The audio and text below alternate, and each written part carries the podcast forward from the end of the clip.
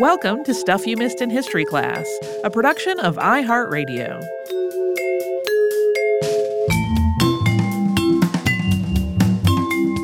Hello and welcome to the podcast. I'm Tracy V. Wilson. And I'm Holly Fry.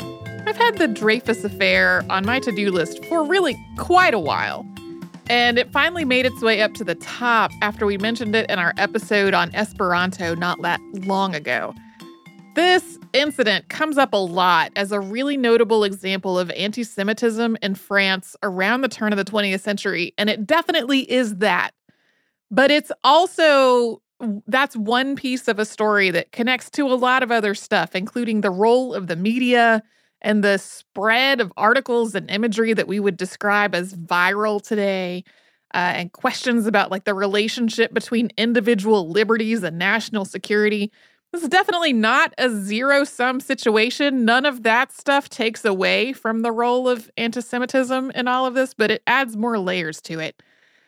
Uh, France had also been through a lot over the decades before this happened. And a lot of what France had gone through really fed into this scandal and the response from the French government and the military and the civilian population. And that is one of the reasons why this episode stretched into two parts.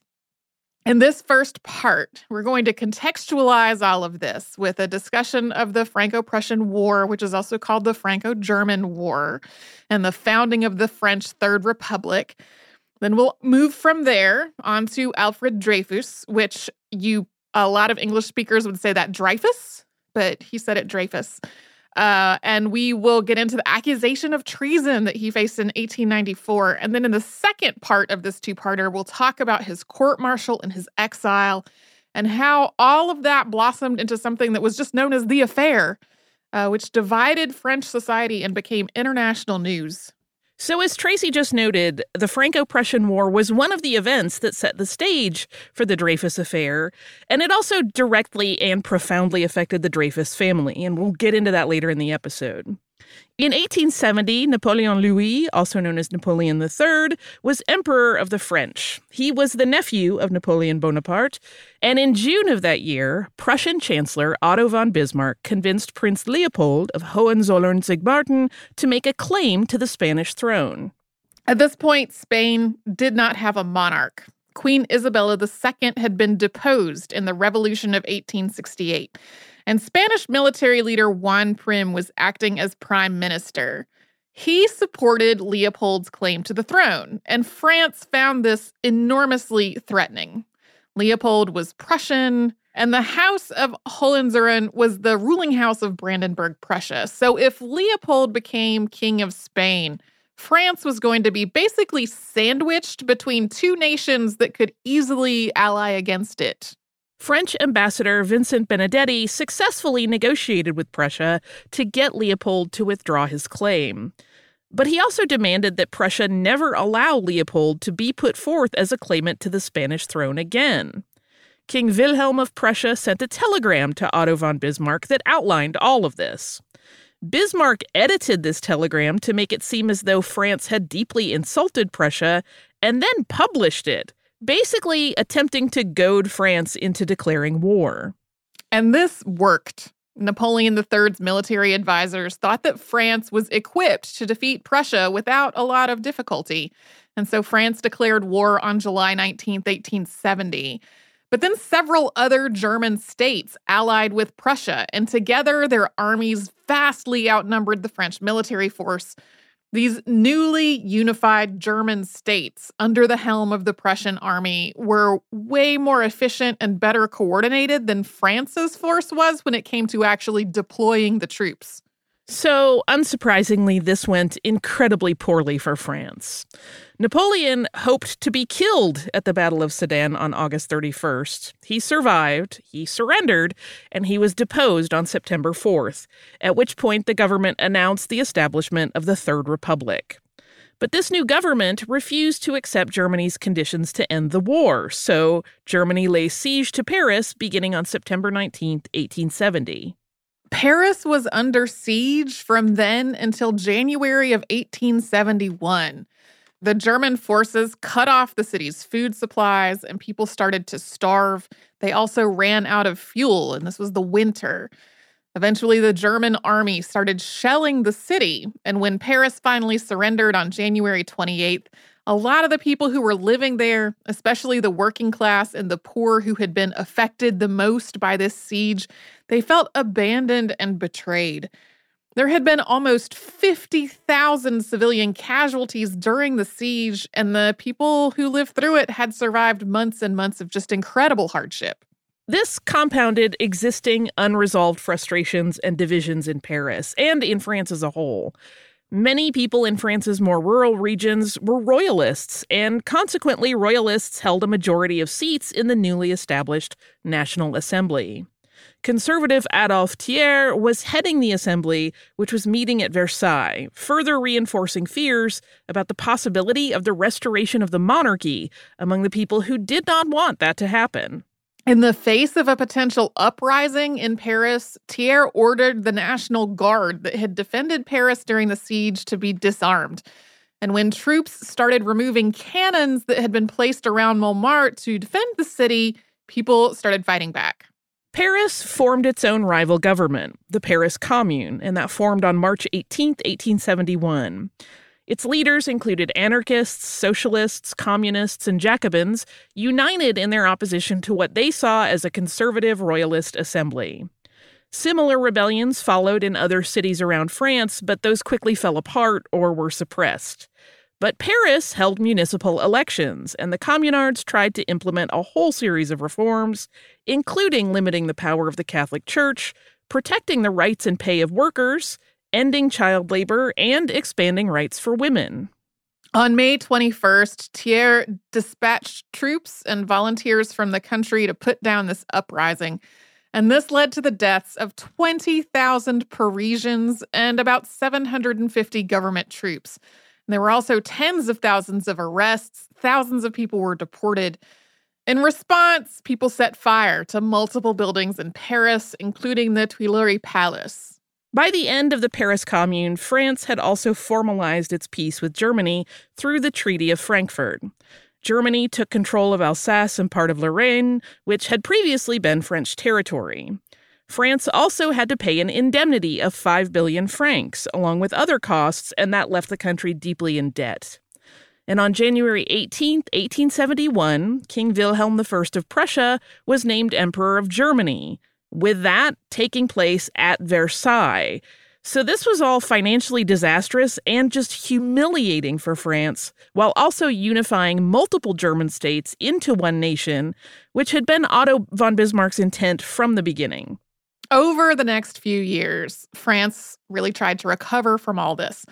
The National Assembly passed a collection of laws in 1875 that together essentially formed a new constitution for the Third Republic.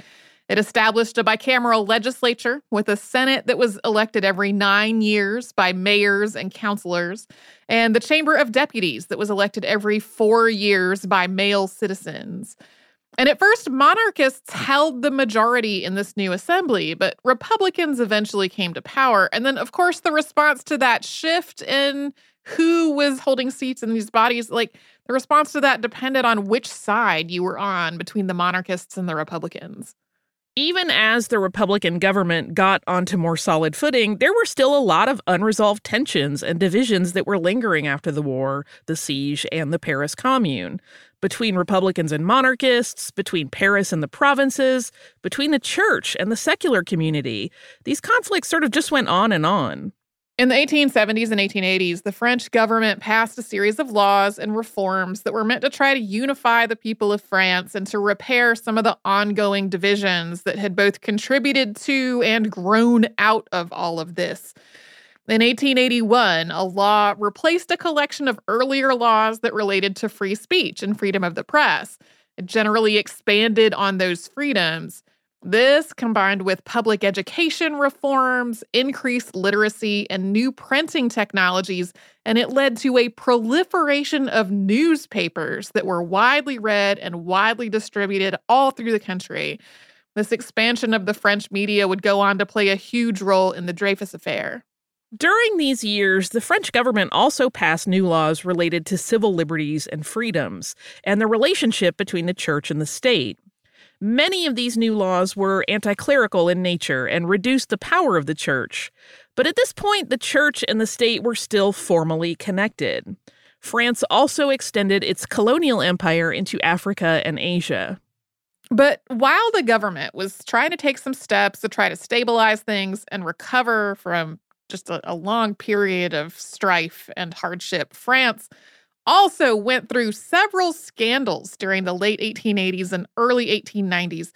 We're not going to talk about all of them, but a couple in particular both grew out of and fed into anti Semitism in France, and then that all also fed into the Dreyfus Affair. And we're going to get to that after a quick sponsor break.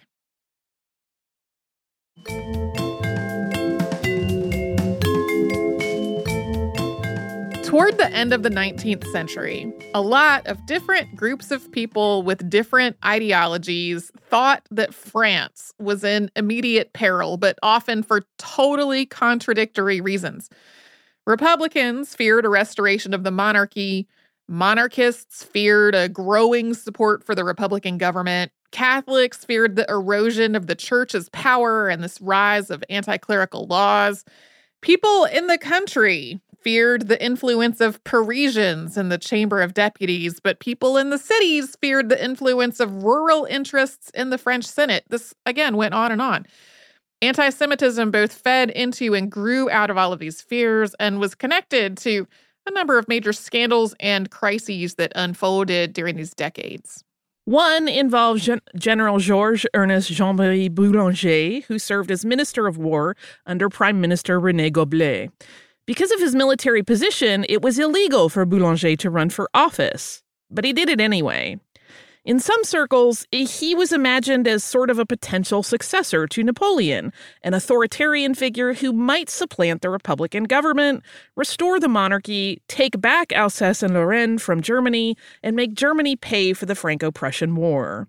People were so sure that he was the man to do this that he was nicknamed General Revanche or General Revenge.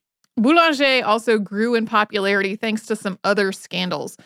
One became known as the Decorations Scandal of 1887, and this was a scheme to trade honors for money, including basically selling ranks in the French Legion of Honor.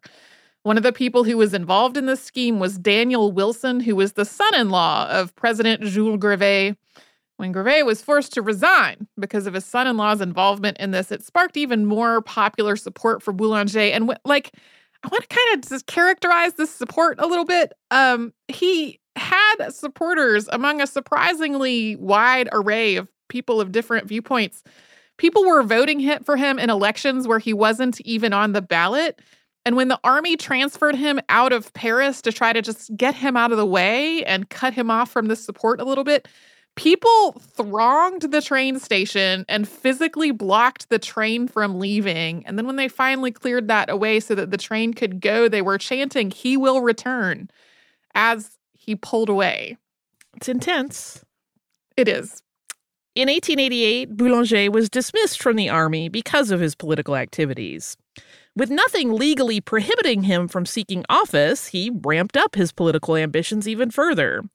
People either feared or hoped that he might attempt a coup, particularly after he was elected to the Chamber of Deputies in 1889. His supporters were disappointed when this imagined coup did not materialize, and after the chamber voted to strip him of his parliamentary immunity, he fled Paris. The Senate tried him for treason and convicted him in absentia, and he took his own life in 1891. There was a lot of overlap between the people who supported Boulanger because they imagined that he was going to restore France to greatness and anti Semites. The same newspapers that were printing a lot of pro Boulanger propaganda were also printing anti Jewish propaganda, including Boulanger propaganda that was itself anti Semitic. Some of the places where this was happening had few, if any, Jewish people actually living there. So people were kind of constructing an imaginary enemy to blame for every perceived ill and threat. At minimum, Boulanger seems to have been willing to use this to his own advantage, and after his death, the movement that had risen to support him became more and more explicitly anti Semitic. This all merged together into a mass of nationalism, anti Semitism, authoritarianism, militarism, and revenge against Germany. And then there was the Panama scandal of 1893, which came up very briefly in our previous episode on Gustave Eiffel. After raising huge amounts of money, including through a lottery that had been approved by the French government, the French Panama Canal Company went bankrupt. The people who lost all of their investments in this included about half a million ordinary middle class French citizens. There were also allegations that more than 150 members of the French parliament had taken bribes to cover up what was happening and to try to keep the Panama Canal Company afloat. A parliamentary commission of inquiry was convened, and numerous members of the government were prosecuted or forced to resign during the investigations that followed. One of them was Émile Loubet, Premier and Minister of the Interior. Investigations also revealed that the French Panama Canal Company had already been essentially bankrupt before its huge round of fundraising and the subsequent mismanagement of those funds.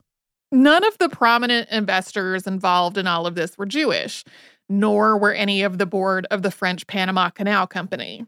But various people who had been involved in the bribery scheme or had acted as liaisons between the government and the Panama Canal Company were Jewish. This included Baron Jacques de Reinach and Cornelius Herz, who were both of German Jewish descent. Anti Semitic newspapers focused primarily on these two men in their coverage, even though they were just two figures in a massive scandal of mismanagement and deception. In addition to the illegal and unethical activity going on, this reinforced anti Semitic stereotypes and conspiracy theories. Anti Semitic newspaper La Libre Parole, which was founded and edited by Edouard Drumont, framed all of this as a widespread Jewish conspiracy that involved banks and secret control of the government. And this was further compounded by the existence and the activities of the Rothschild banking family, which was Europe's most famous banking dynasty and was also of German Jewish descent. The Rothschild family had become quite powerful thanks to being able to make loans to nations and governments, and this included two large loans that were issued to France in the wake of the Franco Prussian War. In addition to the spread of anti Semitic conspiracy theories, this whole incident had a meaningful impact on France's most notorious anti Semitic newspaper. Drumont had funded La Libre Parole using money from the sale of an anti Semitic book that he had written called Jewish France.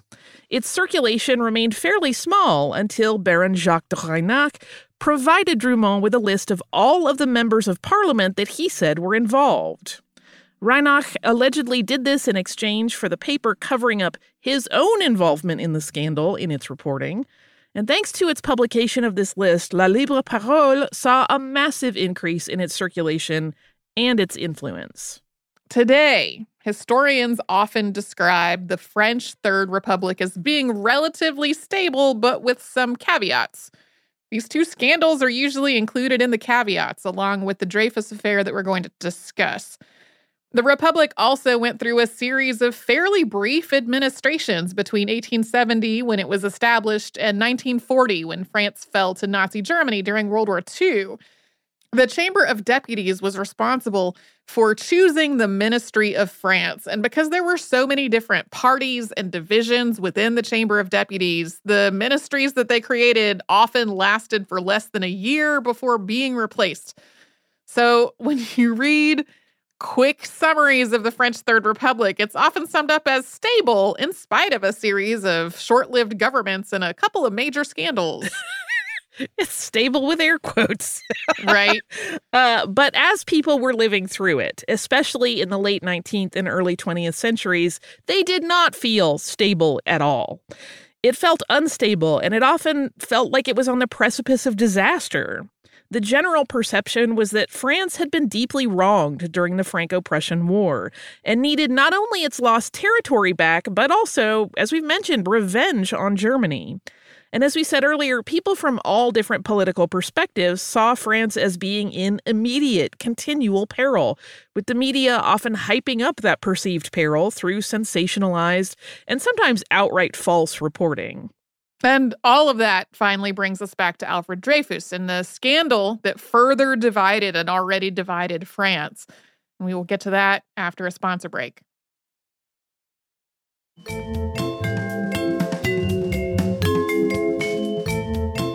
Alfred Dreyfus was born on October 9th, 1859, in Mulhouse, Alsace, which at the time was French territory. Although parts of Alsace had a lot of German influence, Mulhouse in particular was seen as like the most French of the cities. Uh, about 10% of the population of Mulhouse was also Jewish, including the Dreyfus family. Alfred's parents were Raphael and Jeanette Dreyfus. Raphael was a merchant, dealing in various types of trade before eventually focusing on fabrics and buying a mill. And Jeanette was a seamstress, and the family was very comfortable. The Dreyfus family had slowly built up their wealth over several generations, transforming themselves from a family of peddlers to a prosperous group of employers, landowners, and business owners. And they had also tried to assimilate with French society over the course of those generations. Raphael's generation had changed the spelling of the family's last name from D R E Y F U S S with a diaeresis over the Y to D R E Y F U S without that accent mark. Raphael and Jeanette's first languages were a Judeo Alsatian dialect and German, but they gave their children French names like Jacques, Henriette, and Léon, and they made sure that they all learned fluent French. Alfred was the youngest of seven surviving siblings, and he and his older brother Matthew were the first ones in the family to learn French as their first language. The Dreyfus family witnessed the Franco Prussian War firsthand. German troops invaded Mulhouse, where they were living, conscripting vast amounts of supplies and threatening to sack the city if those demands were not met. The people of Mulhouse also secretly sent the same amount of goods and supplies to the French army, which is sort of a, a wonderful little detail in here. Uh, one of Alfred's older brothers also joined the Légion d'Alsace Lorraine to fight against Germany during the war. When the Treaty of Frankfurt ended the war on May 21st, 1871, France ceded most of Alsace and part of Lorraine to Germany.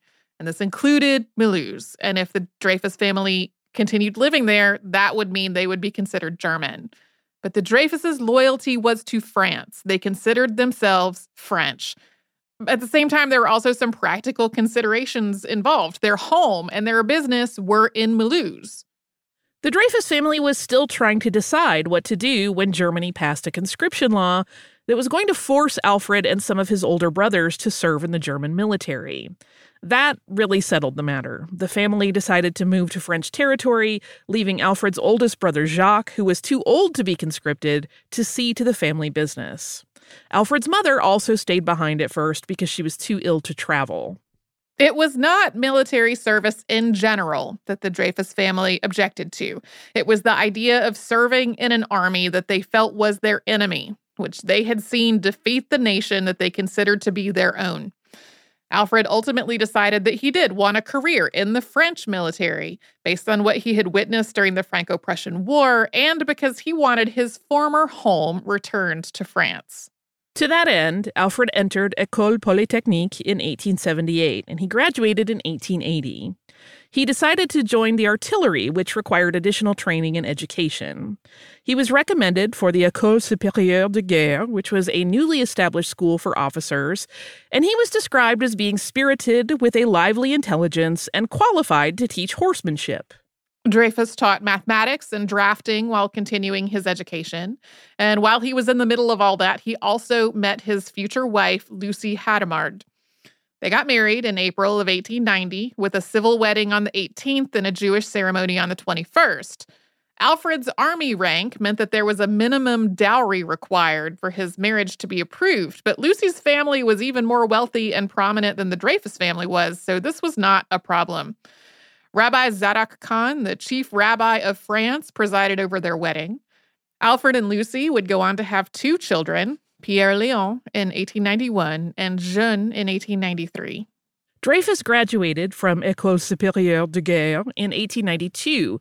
He ranked ninth out of 81 in his class, and that earned him a place in the French Army's general staff, which he joined in 1893. Thanks to his officer's supplement, which was meant to offset the cost of living in Paris and Lucie's income and his own inheritance after his father's death in 1893, Alfred Dreyfus and the rest of the family lived very comfortably. They had an Alsatian wet nurse to care for the children, and Alfred indulged in his love of fine chocolates and cigars, and he had his uniforms specially tailored. Alfred Dreyfus became the highest ranking Jewish person in the French army and the only Jew on staff at the French army's general headquarters. And military reforms that had followed the Franco Prussian War had really allowed this to happen the military had become more of a meritocracy rather than an organization in which aristocrats automatically became officers regardless of their competence and performance. Not only in France, but also in other European countries, the army had also become an organization that was seen as a noble and patriotic pursuit rather than the last resort for people who had nothing in their family background or any skills to distinguish themselves. But this shift in the French military also meant that Dreyfus didn't always fit in with his peers and with older officers. Especially in his younger years, he was known to visit nightclubs and racetracks from time to time. And before he'd met Lucie, he had had relationships with various women. He does seem to have been intensely devoted to her after he met her. But the culture among many of the other officers was more one of excessive drinking and debauchery and gambling, and none of that was really Dreyfus's thing. He could also be fairly aloof, and he was ambitious in his military career, which came off to people as being arrogant. His family wealth made him the target of envy as well. During his education, he had worked really hard in pretty austere circumstances, as did his classmates. But a lot of them were just barely starting to make ends meet on their military salaries at this point in their career, while Dreyfus had finished his education with financial comfort already waiting for him. In September of 1894, the French Army's counterintelligence unit, which was known as the Statistics Section, retrieved a torn up document from the wastebasket of Lieutenant Colonel Maximilian von Schwarzkoppen, the German military attache. The statistics section was employing a cleaning woman who routinely delivered wastebasket contents for analysis. This document is known as the Bordereau, and it referenced secret documents that someone in France was offering to sell to Germany.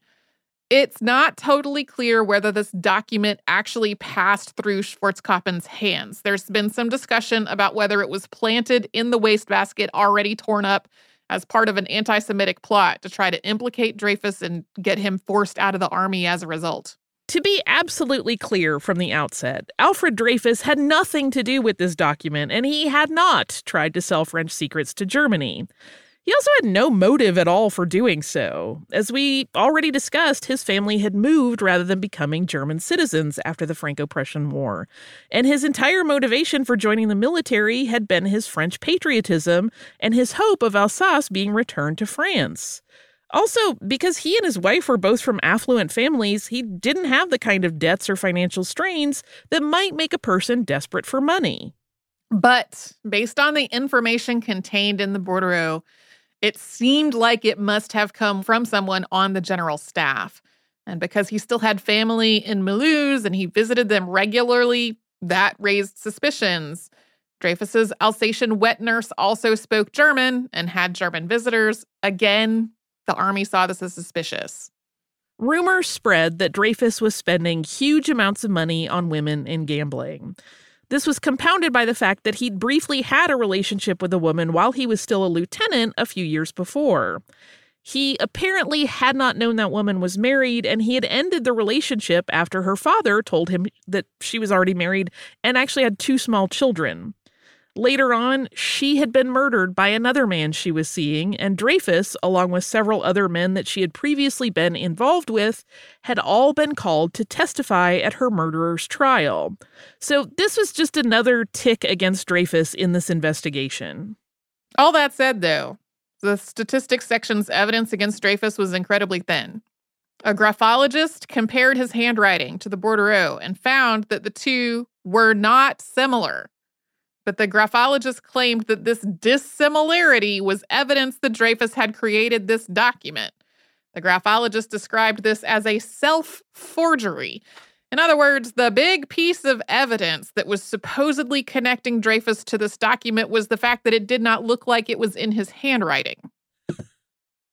he concocted a whole other handwriting to cover his tracks. Uh, all of the stuff that we talked about in the first two thirds of this episode meant that France was particularly primed to just believe that Alfred Dreyfus was guilty, and that his guilt was a sign of a much greater crisis and a serious existential problem for the nation. He was Jewish. He was also from Alsace, and even though in his mind that led directly to his love of France and his desire to serve in the French army, to other people, that meant that he was really German and loyal not to France, but to France's enemy, which had not only humiliated and devastated the French during the Franco Prussian War, but had also stripped France of Alsace and Lorraine.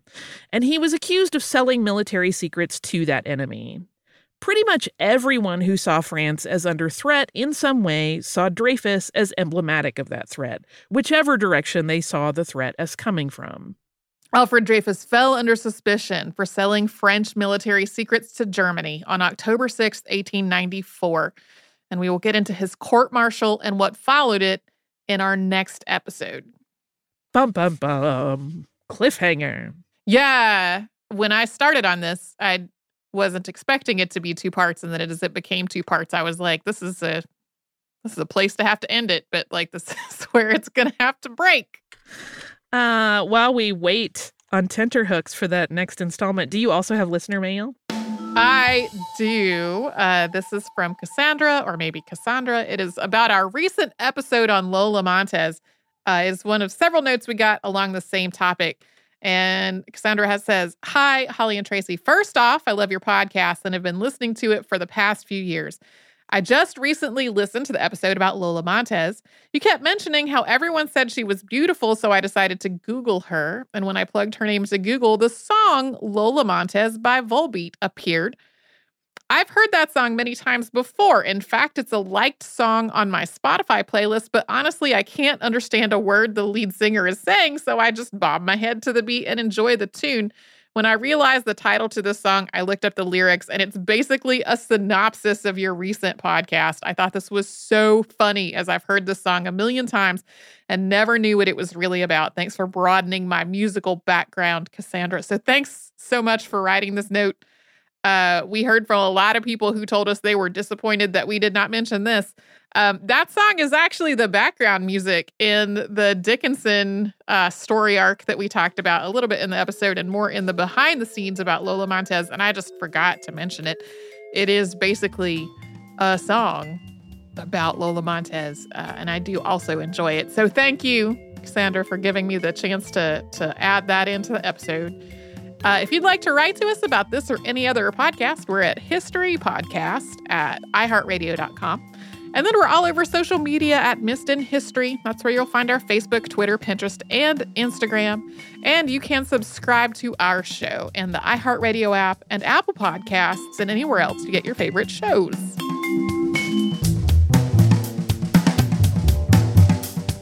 Stuff You Missed in History Class is a production of iHeartRadio. For more podcasts from iHeartRadio, visit the iHeartRadio app, Apple Podcasts, or wherever you listen to your favorite shows.